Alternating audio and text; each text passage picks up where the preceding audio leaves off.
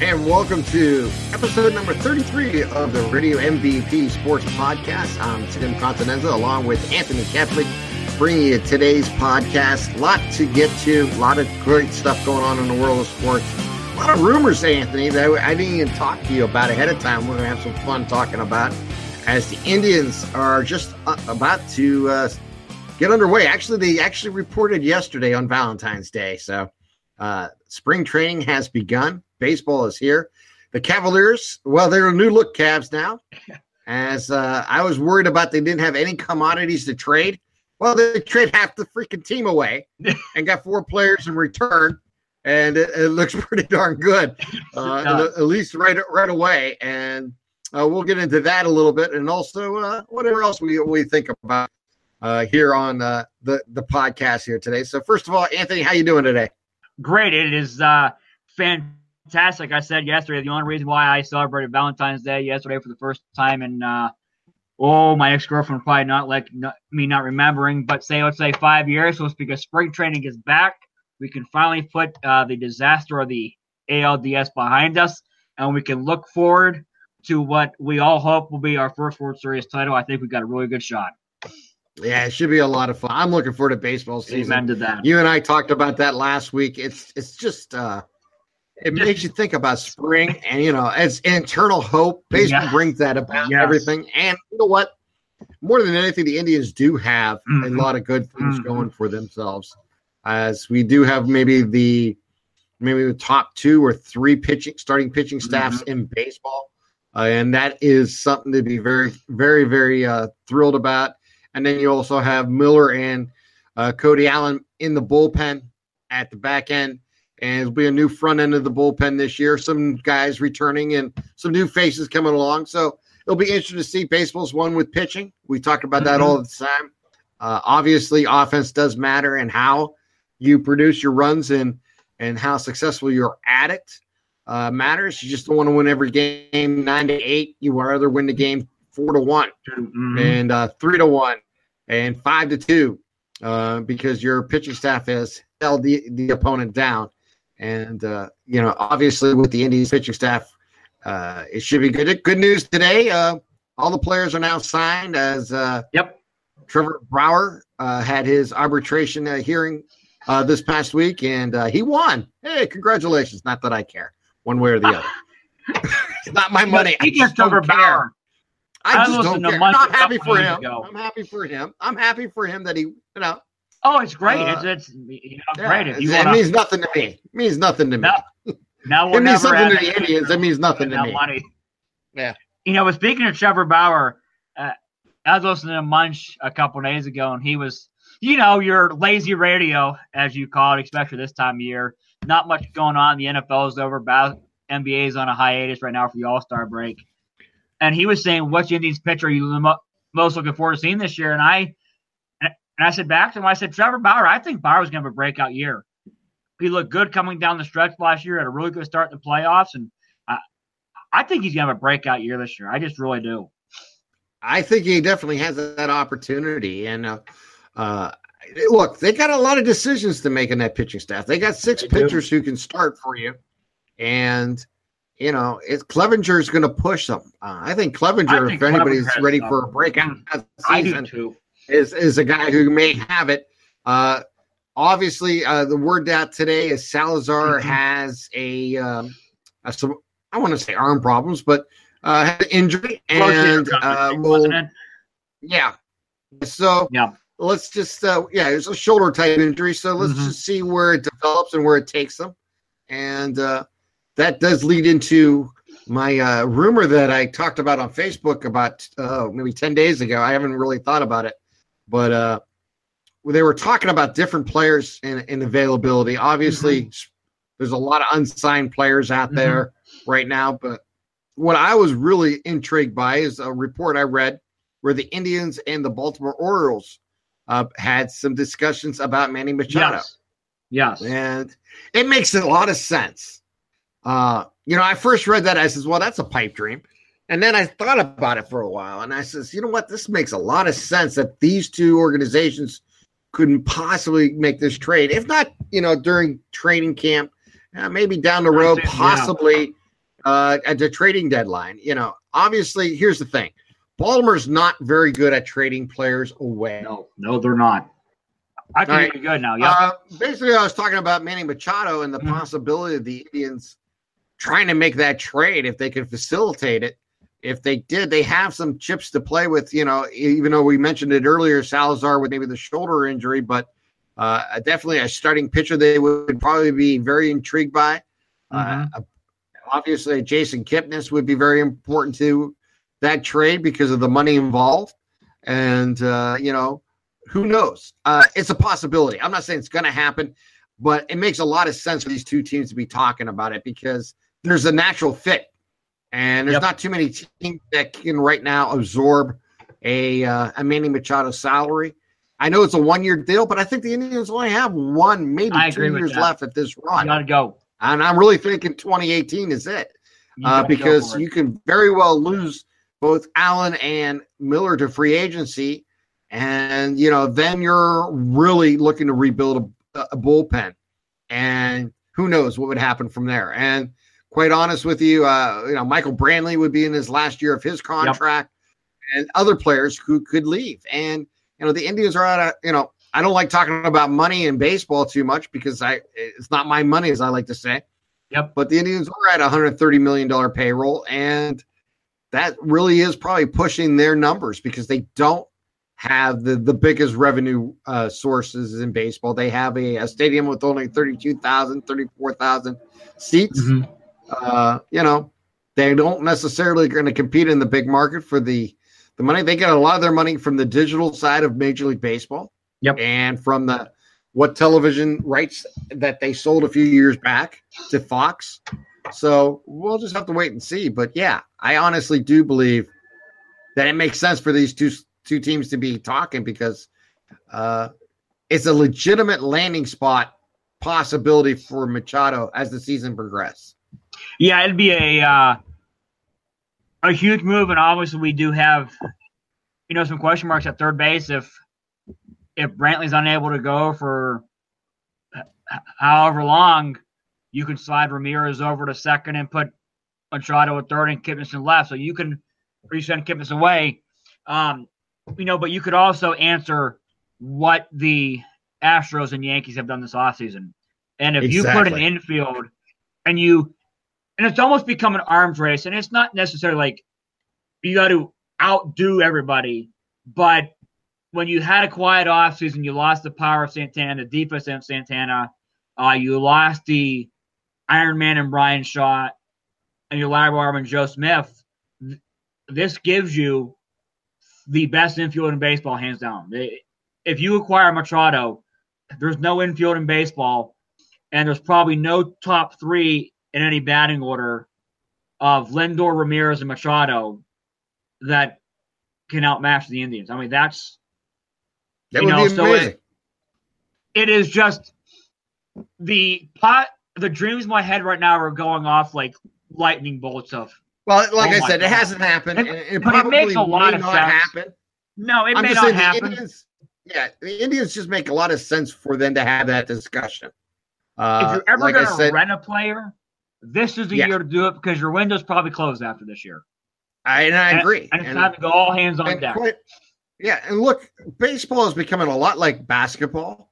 Yep. Where you have the super teams and mm-hmm. everybody else. You know, Cleveland Cavaliers are, you know, one super team. The Warriors are the other super team. You know, you see what Houston did to yep. make their run. OKC has done to mm-hmm. improve their brand. Uh, you know, you have what I call the super teams in basketball, and then you have everybody else. I agree and, with that. And baseball, we're seeing the same thing. Uh, What the Yankees did this offseason has catapulted them up to that Super League yep. uh, scenario, which is not a surprise. They always have been yep. in that category. And Boston's kind of taken a side a step backwards in the last couple of years. Time. And uh, we'll have to wait and see how they respond. And and look what Houston's done. Houston's done nothing but improve their club, and they won the World Series last year. Uh, yep. So uh, they've done a, a terrific off season, in my opinion, too. So you look at the American League, the team that's going to come out of the American League is going to be very, very tested, and uh, it's going to be. They'll be the favorite to win the World Series. Yeah, well, hands down, probably. I mean, obviously, I don't want to take nothing away from the Dodgers and what they have. They have mm-hmm. pretty much a super team on their on their roster, and the Cubs have that potential. Uh, they they kind of taken a step back in the last year or two. However, I think some of the players for the Cubs had uh, down years last year. And if they bounce back, and still year, won 94 games or whatever they and Look at, and I don't want to discount, uh, you know, the the Nationals from Washington because they definitely have uh, that super team caliber type players on it. And you got Max Scherzer, you know, being the uh, the stud of that that rotation, and you also have, you know, was Steinberg, and plus there's talking about Jack Jake Arrieta may may end up there. So I mean, there's a lot of uh, room. I mean, there's three teams in the National League you got to you know put in consideration, and then you have you know kind of like the long shots in Colorado and a few others who have improved their clubs. And you never know what's going to happen in baseball, as you know. Yeah, yeah. And like I said, it's the a Indians crapshoot come October. Yeah, look, the Indians have had a you know this will be their you know potentially Third. fourth appearance yep. in five years. Yep. Uh, in in the playoffs if they can make it this season uh, that's a that's a, it's a very successful run. Um, but you know, the ultimate goal is try to win the World Series, and we came up short. Yep. a couple years ago, and you know the Indians made their move that year, and they just unfortunately ran out of steam. Gas, yep. In the World, yeah, in the World Series, and hopefully, you know, and last year that's what makes last year so devastating to lose in the first round of the Yankees when getting upset because uh, you had the best record in baseball. You won a what 102 games, 103 games last year. I mean, it's 102 and 60. I think they were. Yeah. Yeah, it's just phenomenal. I mean, uh, so you know they'll probably take a step back this year and probably uh, not win 100 games, but you're probably still looking at a team that's going to win 97 to 100 games. Oh, because of boy, the division they play in. Man, that's and, a step uh, back. We're living life. Yeah, exactly. Yeah, I'm. I'm not concerned. I'm not yep, concerned nope. at all. But the long term prognosis of this team is this window is going to be closing sooner than later, and they're going to have to take that chance. And if the Dolans, you know, see that opportunity and give the uh, the people in baseball for the Indians organization to make that move, they're going to have to make those moves on some player during the season to help uh, solidify their opportunities in the postseason. And you know, right now the biggest bat available will be Manny. We'll just have to wait and see if mm-hmm. the Indians can go down that road. They may not. I mean, worst case scenario is the Yankees get them, and, and you look at that lineup already. It's the most ridiculous yeah. lineup I've, I'm going to see. And you know, everyone's talking about Judge and and Stanton. Uh, don't forget about Bird. Bird is a phenomenal player who was injured a lot of last year. That had a big playoffs. Yeah, late in the season and in the postseason. Yes, he did. Uh, so it's going to be a you know it's going to be a very interesting season. Like I say, uh, in the Central, I honestly don't see a team that can compete with the Indians, and that is a wonderful scenario. If you take a huge step back, if you lose, let's say, uh, you only win ninety-two to ninety-five games, you're still probably going to run away with that division. Yep. And yeah, I can't see uh, Minnesota. you know, so yeah, no, uh, just in general, I just don't see a team that's going to compete with the Indians unless the Indians fail, you know. And, and I, I really don't think under Francona we've seen that happen. So I, am not expecting that. Speaking of Terry Fran, Francona, of course, our condolences go out to the Francona family for the loss of his father Tito uh, just the other day, and uh, look forward to uh, him getting back in uh, Arizona and and uh, playing baseball or being our manager again. Because, uh, like I've said before, I still think we have the best manager in baseball. So, long as Terry is in the dugout, we're we're in good shape because he makes very good decisions and. He also, more than anything, he communicates with players better than any other manager in baseball. And players just respect the hell out of that. It means so much to them to have someone that they can go up to, talk to, and know get a straight answer from. And you know that's what he's done, and that's that type of quality that he is. So I think anytime you have a Terry Francona in your dugout, chances are very good you're going to have a very competitive team, and team that doesn't quit. Yeah, it's uh honestly a huge blessing for us uh, that uh, Francona was six years ago now. He wanted to be here, and and, and bar none, eh, you don't put where he's taken this franchise to now is incredible. You know, when he took over, we were a 94 loss team. Is that correct? 90 plus 94. loss team is in that range. And then yeah. his first year, we turned around, we won 90 games. It's incredible. Yeah. The way he goes about his business, it, it, he's a typical Cleveland guy, a blue collar, hardworking guy that comes to the ballpark every day, expects his players to, and his players will always fight for him. And that's the one thing that's been really fun about the Indians the past couple years is they may not win every game, and they may lose a couple games, but they're going to fight like hell to the 27th out or the 30th out. Or I mean, sometimes we've seen 19 innings with him, and it's it's really fun to watch them play ball. It's it, it's really fun to turn on TV every night and watch his team play baseball. Um, and you like nothing more this year uh, with him having the passing of his father, an Indians legend, uh, to go out and win the World Series for you know him and you know because his coaching career has probably come to an end after the health scares he's had the last couple years.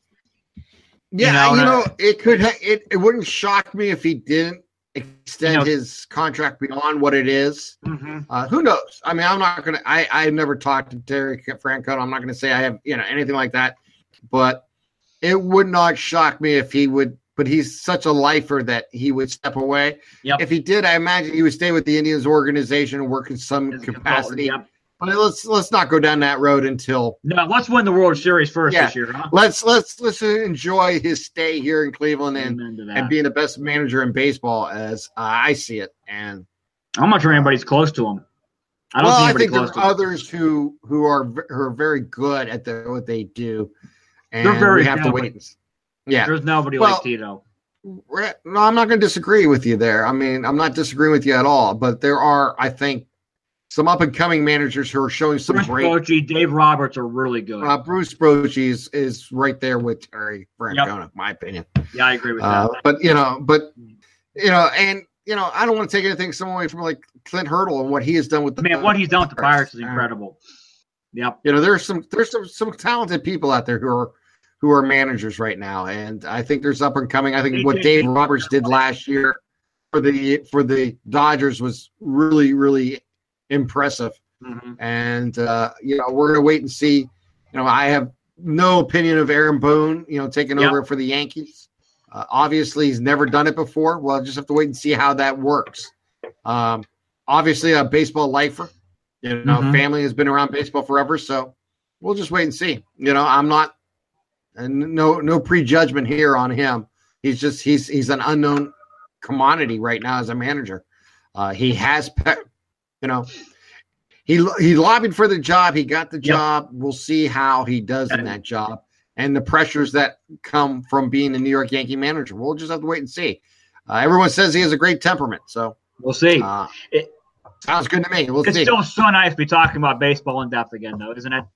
It is so nice. It is. It is talking about baseball in depth, knowing that tomorrow, knowing that we won't have a day until November without baseball. No, it's it's a fun time of the year. It's it's it's coming, and uh, obviously, uh, you know, being baseball fans that you and I are, it's it's it's a daily ritual. It's it's like it going is. to the temple every day, and uh, you know, it, it's, it's, it's, it's a good time. It's a good time in in in, in the calendar year. However, I'm going to pivot from baseball for a moment and talk about the Cavaliers, who you know, when we last talked Anthony had a totally different team. Yes. And I said my my concern level was at a 6.5. Yep. And Matt was almost at an 8. Matt was around 7 or 8 and I don't remember what you had it at if you even did it. Uh, however, I will say this. Cody Altman, he had it at a 10. Yes, and he, he was correct. it was DEFCON 5. He was code red and red alert and pushing the panic buttons. But you know what, you though? What, the more we learn about the trades and how they did them. let me say, the more we learn about the trades and how he uh, made those trades, it's it's more impressive what he yes, did as a first year G- GM and understanding the needs and how to do it properly. I give him a lot of credit. I do too. I do uh. The way he handled the Dwyane Wade situation shows maturity beyond the years as a GM because most most guys wouldn't today would screw that up. Most teams yep. would screw that up completely. And basically, you know, he goes, you know, pull them aside, let them know what's going on, let obviously LeBron know what was going on, and let them make that decision. And he says, you know, we can send you back to Miami. And he said, yes. And yeah, you know I, what? I'm happy for Dwyane Wade. I'm disappointed as a basketball fan that I did not get to see him play for the Cavaliers the entire year. Mm-hmm. I enjoyed watching Dwyane Wade play basketball for the Cavs. As I've mentioned on yep. this podcast when he mm-hmm. became available inside, I said this is going to be fun to watch. He's he's you know you're talking about one of the best players in the NBA, and uh, you know whatever the reasons were in the in the locker room or uh, elsewhere within the organization, they they made the moves they made, and I'll tell you what, my I, I can't give Altman any more credit than I do because when he traded Thomas and Frye, two expiring contracts to get young legs and Clarkson and Nance, I was shocked.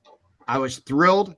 And he gave up his first round draft pick, the Cavaliers draft pick, which will be probably between 28 yep. and 30 yeah 31 so who really cares? Yeah i, I mean um, honest to god it was a great move and the other two moves i'm bringing hood in and what i mean just phenomenal george hill uh, just george, george hill thank you for helping me there. And i tell you what all four of them have contributed right away. Obviously they're just getting indoctrinated into the new system uh, this is what pros do, though. They they adapt quickly. Why? And uh, I made a comment: get the number twenty-two ready, bring it off the rafters, and give it down to Nance. And, and what does Larry Nance Jr. do? Nope. Says no. That's my dad's number. I'll wear number twenty-four. Yep. So what the hell do I know? what the hell? Do, you know, it's it's it's amazing how. I mean, you took, and I don't want to throw any shade at these guys because they're tremendous basketball players. But you took guys from the Lakers who were below 500 and the Jazz at the time who were below 500, and you brought them together. And in two games, you have more cohesion because I love what Koby Altman did. You got package deals. Clarkson and Nance have played together for a couple years, and Hood and Hill have played together for a couple years. And George Hill is the kind of point guard that fits perfectly with LeBron James He'll give the defense. He'll give the assist.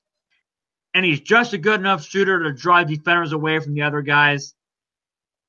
And you're averaging 120 and a half points. A, now, it's only two games. And I know we got to say pump the brakes. It's not, you know, we got 26 games to go without him. But the ball movement just looks so much crisper. And there's an energy and there's a verve, right?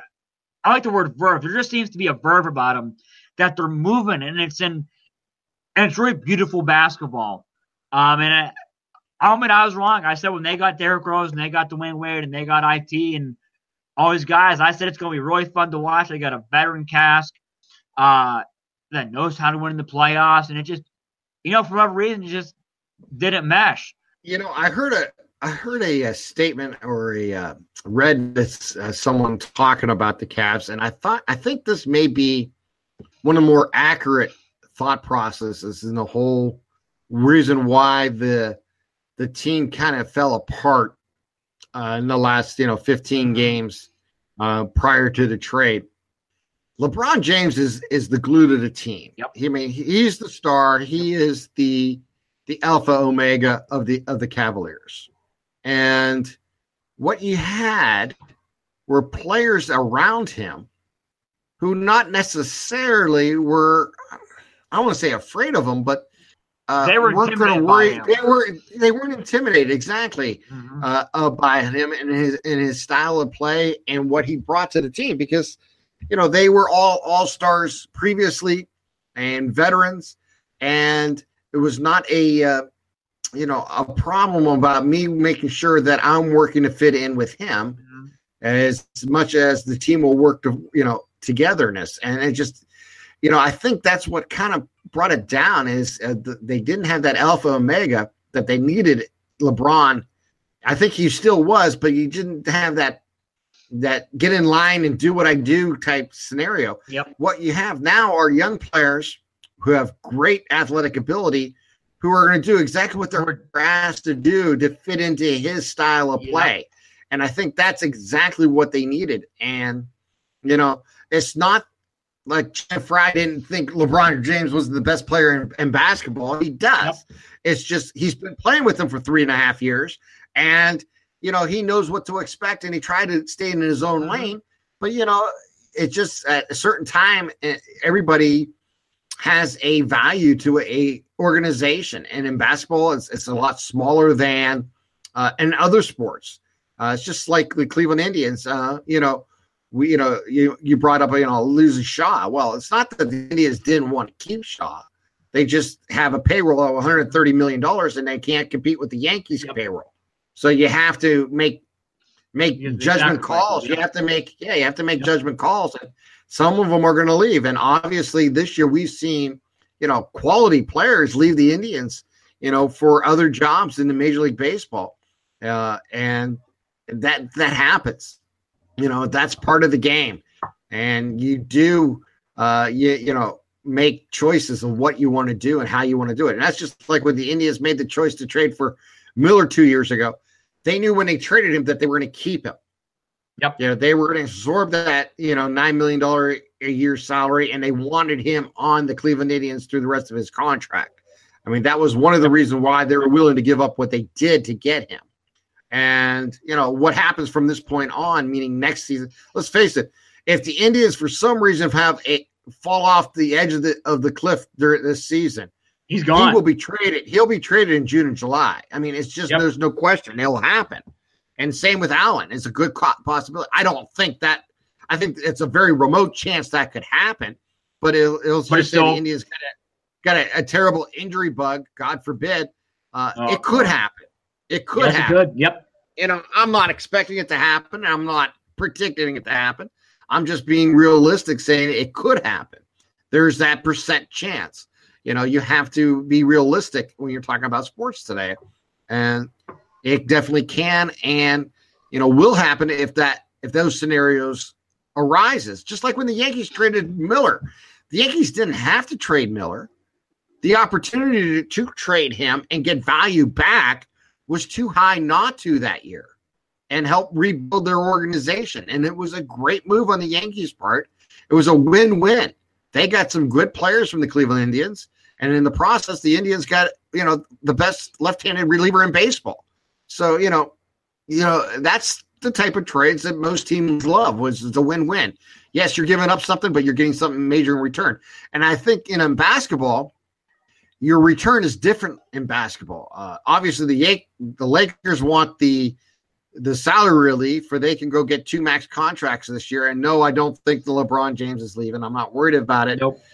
If if he chooses to leave, so be it. We got a ring two years ago. We've been to three World championships. We may go to a fourth in a row.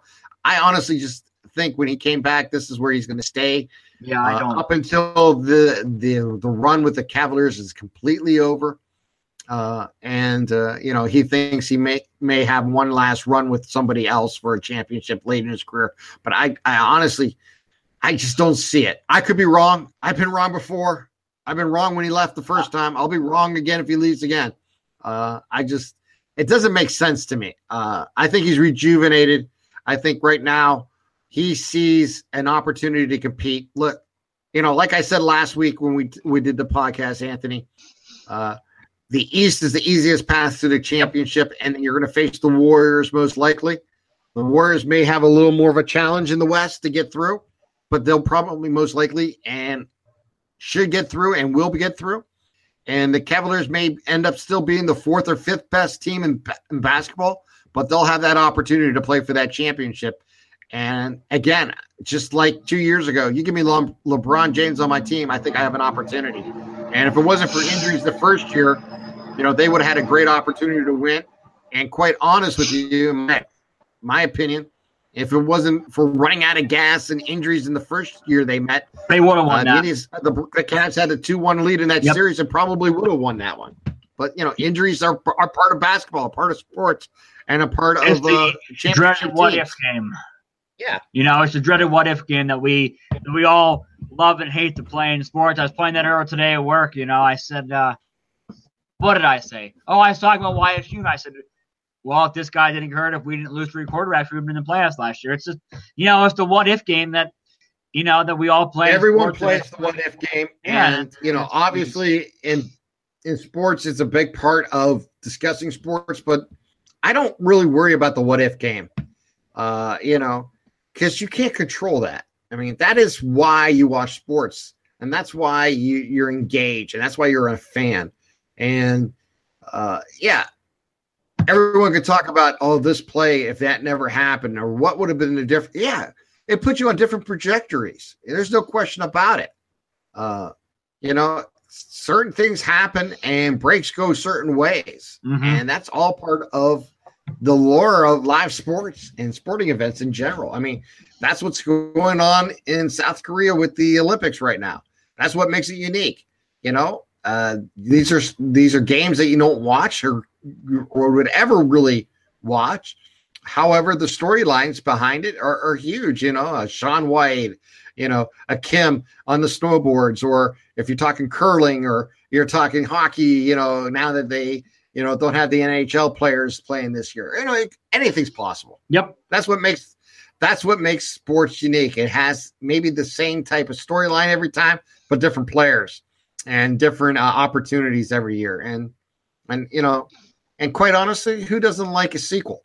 And and in the NBA, we're hoping for a uh, you know Cavs Warriors Part Four coming up. Yeah, yeah. It's um, it looks like LeBron's re-ener- re-energized. Uh, he fits well with these guys already.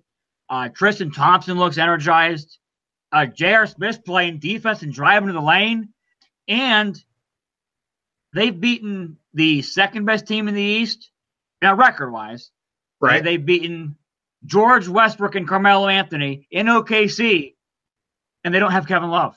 And yeah. Kevin Love's having one of his best one of his best seasons. And it, it, it it's I mean, you know, we could play the what if game again, but it's it is what it is right now, and you got probably a month until Kevin Love gets back.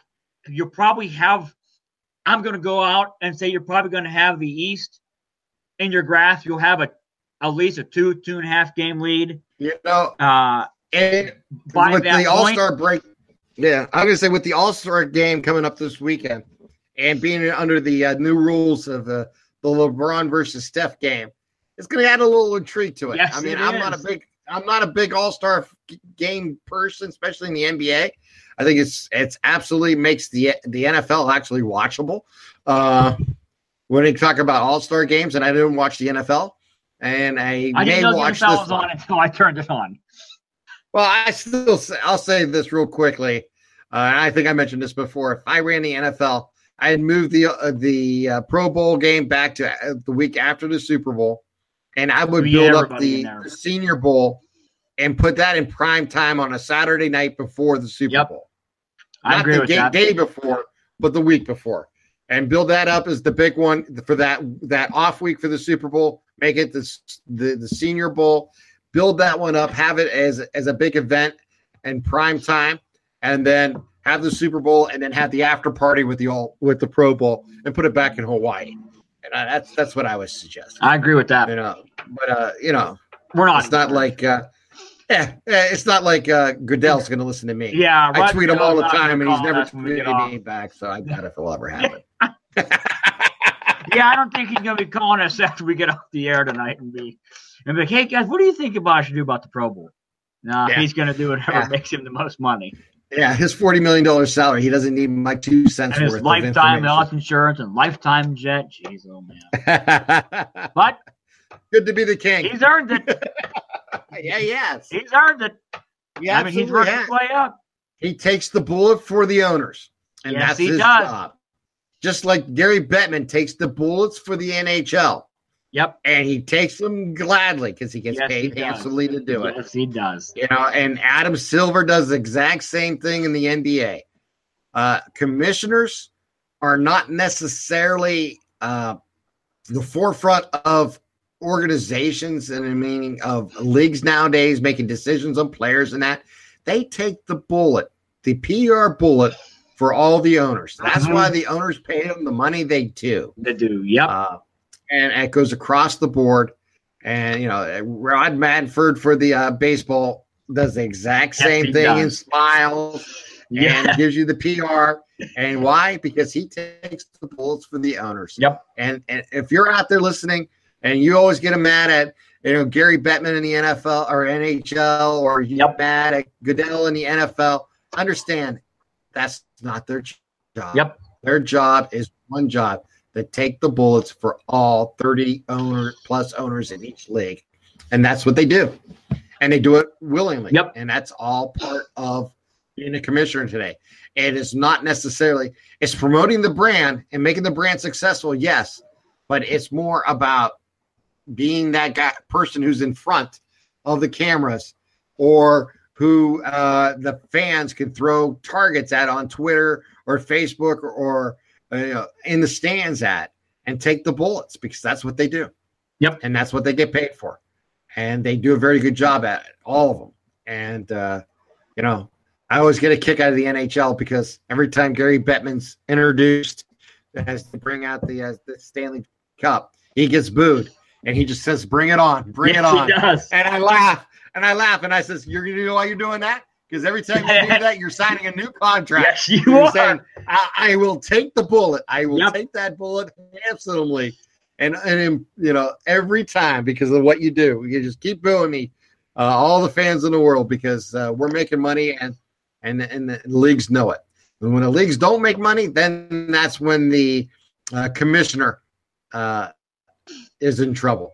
Yep. And and today in sports, it's difficult for that. And that's just like uh, at the at the uh, commissioner levels at the uh, major colleges, uh, at the uh, different conferences. Why are they on TV talking about their teams and why they've been disrespected and not making it? Because it's all about money. You know, speaking of, you, and that's what they're doing. You know, you just touched a nerve right there by bringing up uh, college football and the NCAA and all that. Can we talk about the farce that the NCAA is? I, I, I mean, in the yeah. utter hypocrisy and stupidity and moronic. St- I mean, just morons that run that association. And maybe I'm salty because they vacated my Irish's 21 wins. And, you know, I mean, really? Is that what we're really going to do as a punishment five years later? I mean, five years later, you're going to say, well, guys, you got to vacate these wins. So what? Wake Forest is going to round. We beat teams 38 nothing and 34. I don't think those teams are going to be like, well, we won that game. No, because those players know they got their ass kicked. And it's just, you know, it, and I'm not a big it looks good on paper. Fan. It looks it, good on paper. It, it looks it's just, good on paper. It, it is, is so it's ridiculous. Dumb. It is dumb. It's dumb. I mean, if you're going to do something, here's where I find a just how we self-reported ourselves and we took steps and we kicked these players out of school and suspended them. And we self-imposed sanctions on us. While north carolina can create fake courses in multiple sports and nothing happens to them i mean at what point are we i, I mean at at what point do we look in the mirror and say this is we want running us? It's becoming a joke. Yeah, I'm not going to disagree with you. Look, um, the NCAA in itself, you know, no, the NCAA and you you are correct. They they're full of hypocrisy, and they always have been, and probably always will be. First of all, I don't understand the thought process of of uh, punishing a team that has nothing to do with the violations that occur. All right, I agree. And, in the end, I when it first when they first came about death sentences, you know what happened to SMU and others, mm-hmm. you know, or P, you know Penn State when they yeah. went through what they did, and others, you know, and, and don't get me wrong, uh, you know what, you know Louisville, and there's so many obvious, yeah, examples of of mismanaged uh, programs, and you know, you know, and that has hurt many people in many ways. Mm-hmm. I would go on to say, what you do is you hurt them with. See, here's the thing: no one understands, or or the the the universities understand. It looks better to take wins away and not allowing a team to play in the next bowl uh, games, yeah, bowl game tournament, or NCAA tournament because that looks like a real sanction. Yep. However, if you really want to sanction these schools, what you do is you take the money away from them. You allow them to compete for the next championship. They can't get a dime yep. from that NCAA tournament or yep. that bowl game for the next three to five years, whatever you want to say. Nothing. They have to actually make it even worse. They have to give the money away to organizations that yep. you know would would actually put it into use, and, uh, and and some of them would probably steal that money too. But my point is that if you really wanted to make change at the NCAA level, is why am I going to punish player A, B, and C at this university? Had nothing to do with that with that violation that occurred. Exactly. You know, it's you know it makes no sense. However, if I allow, you know, let's use Ohio State an example when Jim Tressel, uh, you know, when they came down on Jim Tressel and he got his five year probation and everything else that came down and the the was the 2012 team went undefeated but couldn't compete yep. for a bowl yep. game and yep. was not able to, you know, have a chance to win a national title. You know what would have been even worse for Ohio State and and all those who uh, in that uh, in that program is let them let those let that team compete for a championship, whatever level it may have been. If they could have played for a national title, or if they could have, um, you know, play in a bowl game like the like the Rose Bowl or whatever it may have been, but they can't receive one dime. Yep, they can't you receive imagine- one dime from it. You take the money away. Mm-hmm. The, the, the victories don't matter. Nope. That's just like that's just like the Final Four appearance for the Final Five or yeah. the Fab Five up in Michigan. It's such a ridiculous thing. Did they really? We don't know they the were Final there. Four. Yeah.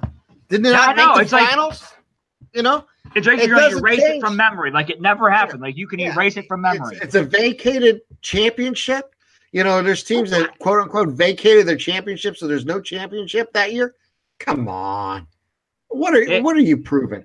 I mean, if you want to be a true uh, guardianship of the sport, you know, then take the money away from the schools. Punish them, saying, yep. "Yeah, your revenues last year were let's just use an arbitrary number, twenty-five million dollars, yep. you know, for the sports program. All right, you now have to pay the NCAA, you know, twelve million of that, and you, you know, you're taking your like 30, 50% of that mm-hmm. revenue away. And then you're going to actually give it to those who need. If it's it's if it is in a, a charity type scenario to uh, abuse children or mm-hmm. uh, sexually assaulted women or whatever the case may be, mm-hmm. you can go. You know, uh, even if it's cancer research or whatever it may have been, that would be that a would be, bigger penalty. More, yep. Yeah, that'd be a bigger penalty than any type of violation that said, uh, the 1995 such and such university is now vacated all their wins, which now you know they'll go in the book as the winless in in 24 games and did not appear in the NCAA tournament, though they did make the final 16. You know, come on, it, it makes no sense. And you know, and then that's my I will point. Say, in that regard, you, you know, the NCAA a couple years ago when they came down on USC, which now don't get me wrong. I absolutely love what they did to USC because I can't stand USC. I think it's a joke what that university is. Uh, but when they stripped away Reggie Bush's Heisman, I saw yeah. Reggie Bush in person that year. That kid was the best football player I've seen in person. Agree. What are you going to say? He's not. Are you going to say that thousands of people who watched him and the multiple people that voted on tragic. It, what happened to him I'm not saying that he was not in wrong at times and his family and the university, the whole thing. However, to take the award away from him is is just ridiculous. I know it's he criminal. turned it in.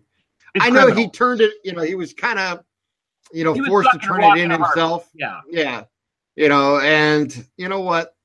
It's it's ridiculous. That like I said, it. he was the best player. I don't think any to say that, but I don't think anybody wants a championship ring they didn't earn. I don't think anybody wants a trophy they didn't earn. Uh, and uh, no, he Reggie should Bush be reinstated. He should be reinstated. Reggie it would be the correct thing to do. Yeah, yeah, it'll never uh, happen. You know, it's it's kind of like baseball in the Hall of Fame scenario. Much as I despise some of what the players did during that time period, I don't blame them. The money I was mean, huge. The money was yep. huge. It was available to them. It was not quote unquote out of the realms of baseball uh, rule book. I mean, you can make all the excuses you want for it. It is what it is. It happened what it did. However, you know, Barry Bonds is still Major League Baseball's all-time home run hitting. Yep. Hitter.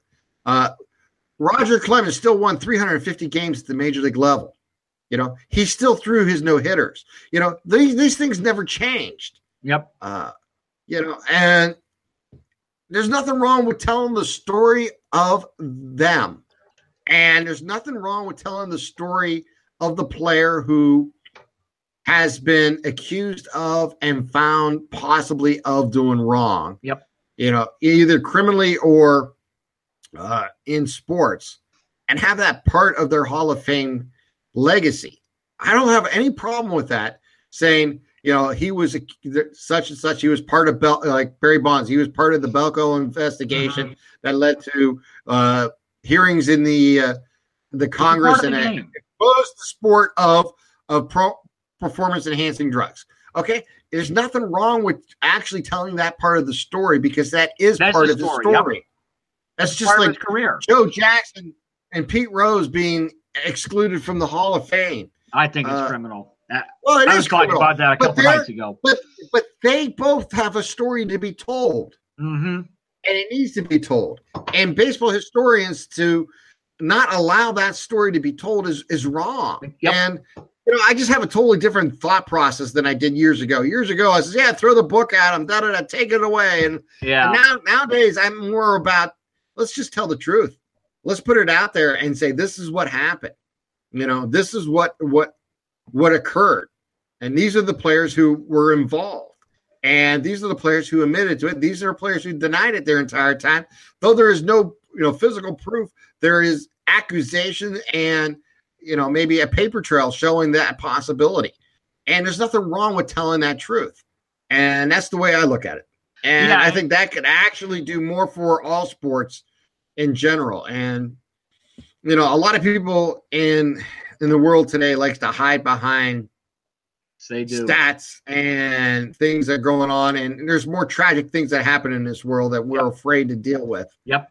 Yes, you know, and exactly. I, I don't want to go down this lane too no. much, but those who deny it are just not even hurting themselves; they're hurting our our our communities and our our country. And I can't I, I don't understand. I never will. And it pisses me off that people can't deal with the actual facts yep. that are in front of them. Yeah. And, and just, that, that's, uh, that's me getting off subject a little bit. And I apologize for those no, that may have.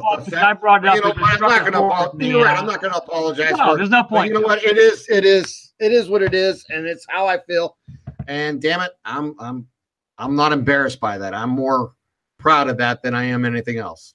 Yeah, it's just and maybe it's just silly me to get so worked up over taking away wins. But I read an article yesterday, and and it it really hit home. If you know, a the vacation of wins to many programs is just a silly, stupid paper penalty. I mean, that's what it is. It's a it's a silly, stupid paper penalty that at the end of the day, the NCAA can say, "Look, we did something about it." But at Notre Dame, when you do that, when they've done everything, it's challenging Notre Dame at its core. And the and the two things that Notre Dame was founded upon when Father Sorin founded the university and Father Hesburgh just expanded it was the be one of the top top academic institutions in America, and that will not be compromised for athletics.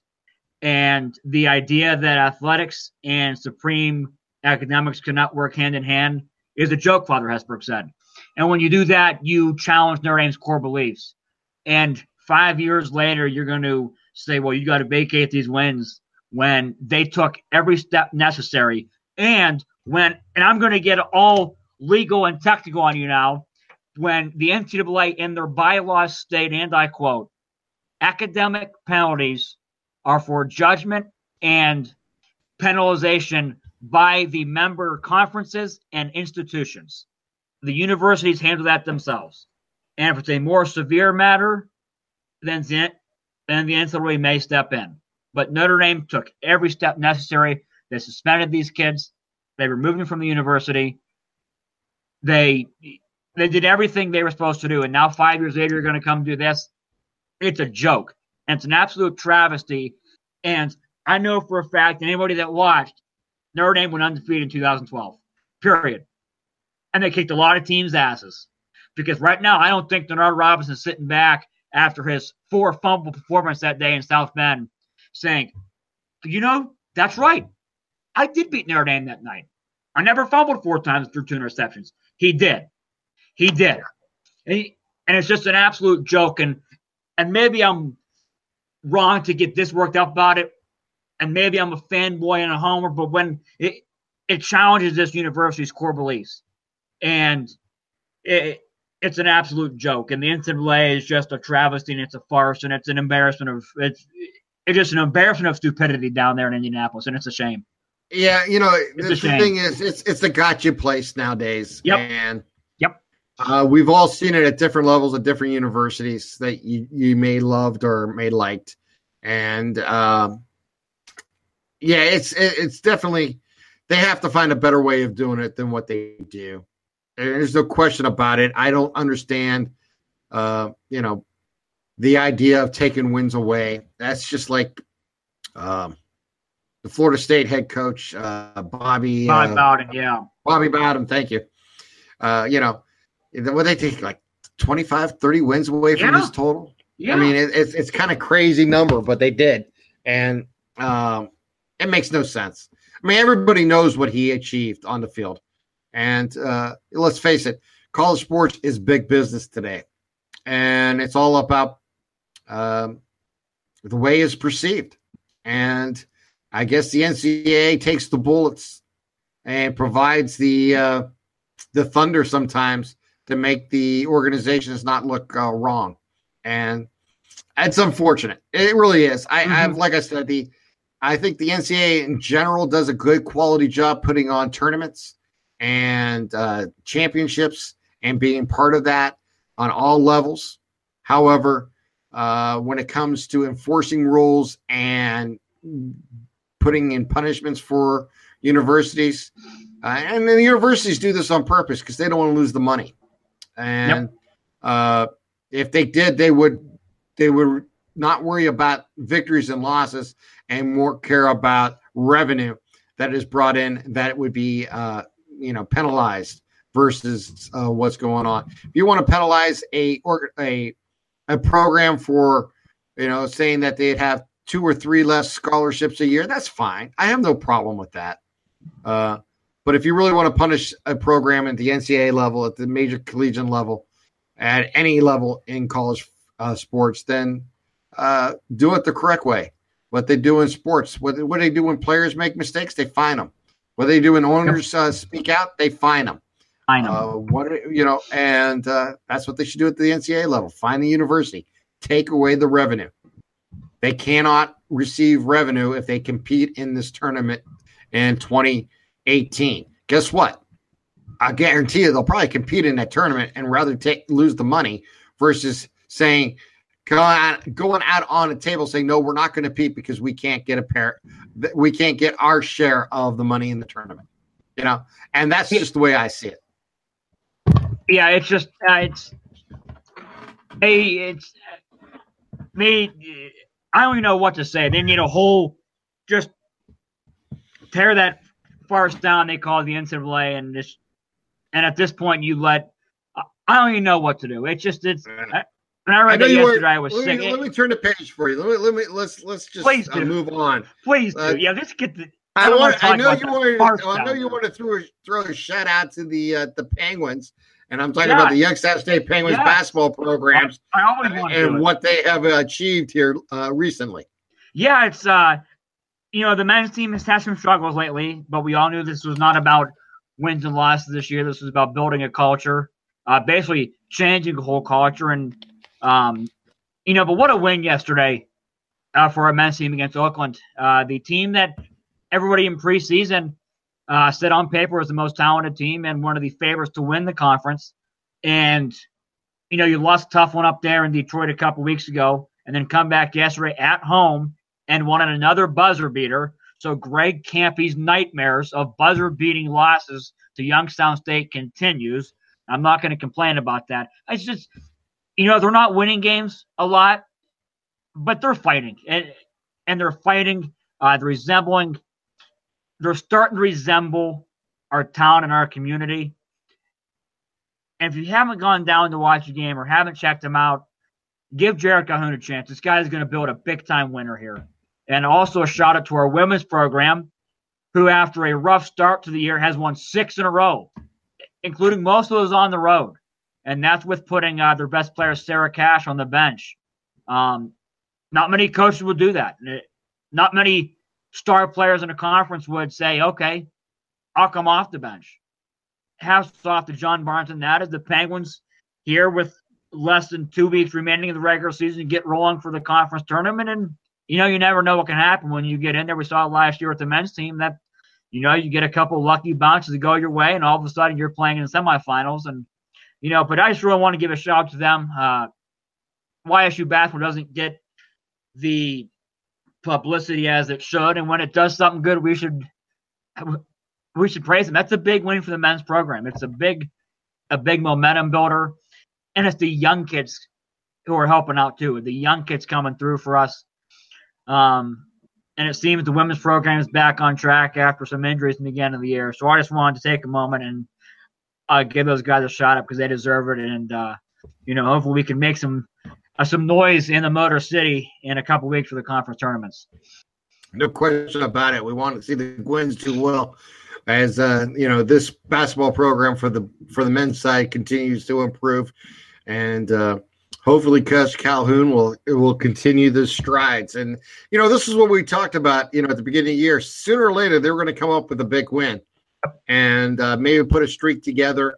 And there's another better time of the year because you know you're going to have an opportunity to play in the conference tournament, and God, miracles do happen. I'm not saying you're going to win all, but you know miracles do happen in sports. That's why we watch. That's upsets are a big part of sports, and uh, hopefully, you know those things will happen. Hey, I want to give a quick shout out to. Uh, the Red Hurricanes from New Castle. Of course, I've been covering them all year long in high school basketball over on WKST News Radio 1200 and the TribLive High School Sports Network for those who uh, uh, listen over there.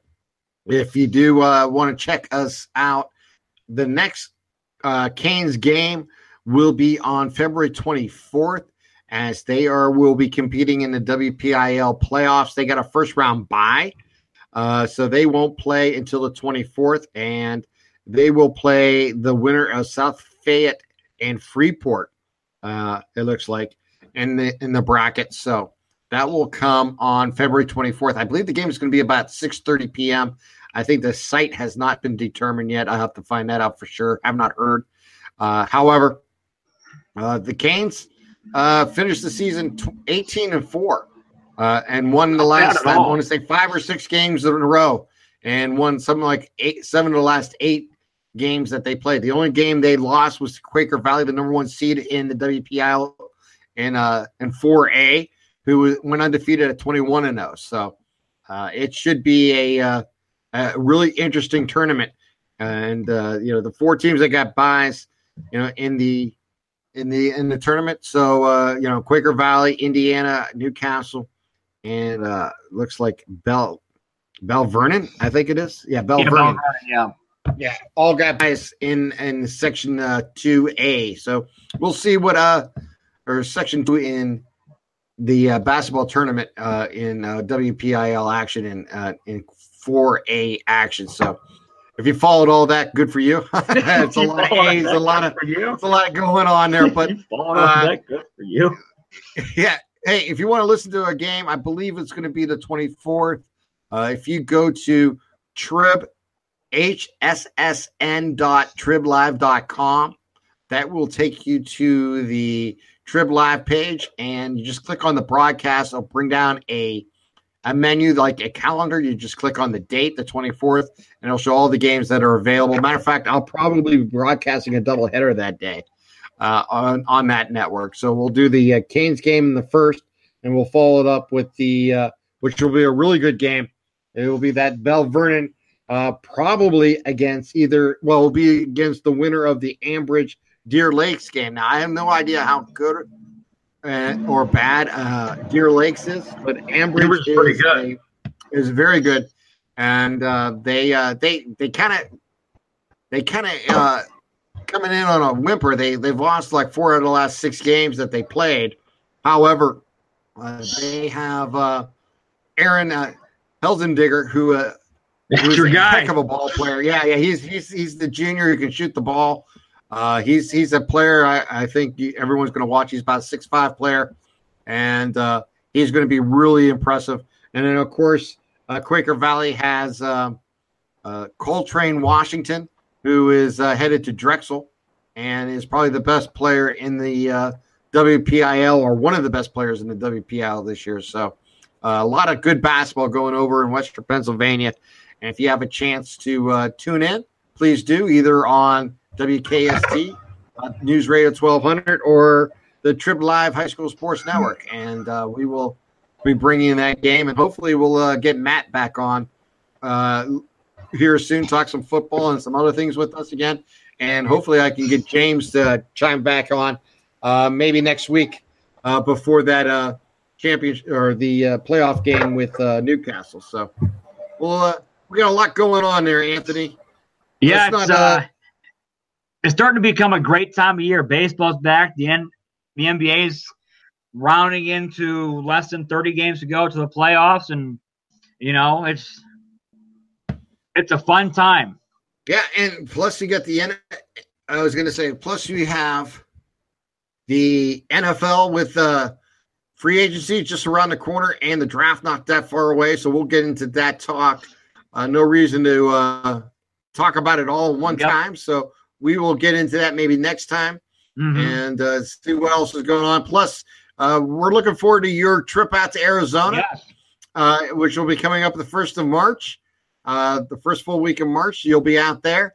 And if everything works all right, we will uh, try to give you some daily uh, podcasting from Arizona yep. if everything works out with Anthony and I. And just get updates on the Indians, and it'll probably be short ones, but we'll uh, get into anything else that may be going on in the world of sports too.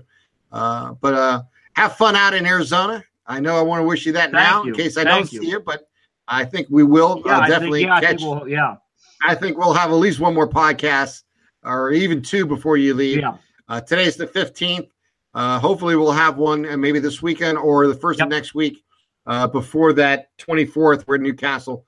Uh, will be taking on the winner of their game in the uh, second round of the uh, WPIAL uh, Quad Four action. So, a lot, lot of sports going on, and uh, give you a chance for your final thoughts here, Anthony, and then we'll wrap this baby up. Uh, just really excited to be heading out to spring training and to officially welcome baseball back. It'll be after a long, long off season. And it seems a little bit longer when you stumble in the playoffs like we did, but that's in the past. The past is done, and we are zero and zero like everybody else. And 2017 is over. like you said, the the endless amount of optimism right now that every team in baseball possesses on this day, it, it's incredible. It's it's you never know what's going to happen. Um, and it should be another fun summer at the corner of Carnegie and Ontario. So, looking forward to going down to Arizona for a week. No question about it. Oh, real quickly, by the way, and I don't know if it still exists today, but if you're Mm-hmm. a hockey fan and you enjoy watching a lot of hockey and you just, you know, not just the Penguins. Yep. The the NHL has their NHL television, whatever they call it, center ice, Yep. on sale for 24 bucks for the rest of the Holy season. Crap. Yeah, I, I picked it up the other day. I recommend it highly. I've been watching it every day. It is phenomenal. I get some of the West Coast games before I go to bed at night It's starting around 10 o'clock. phenomenal deal. If you're a sports fan, get it, get it, get it. It is phenomenal. I watch it every night on my iPad. For 24 bucks, I can watch every hockey game there is for the rest of the season. Uh, can't beat that deal. If you uh, love hockey or if you just want to check it out, uh, you're not going to find a better way of doing it. And uh, it is a uh, it's a tremendous deal. That's all I'm going to say. All right. For Anthony and Canfield, I'm Tim here in Boardman, wishing you all a wonderful evening, day, or afternoon, depending on when you download and listen to this. Don't forget, if you get this through iTunes, uh, my understanding now they have a new pod. Uh, they updated their their uh, pod app, the podcast app, and you can do reviews right from the app. So if you use that, please give us a review and some five star ratings. It would help us grow radio MVP as we move forward. And uh, much appreciated for those who have done it, and hopefully we'll do it here in the future because, like I said, the more people do that, the easier it is. We climb up the rankings, and more people will find us when they search Radio MVP Sports. All right, for Anthony, once again in Canfield, I'm Tim. Have a great night, everyone. We'll talk to you soon. Bye.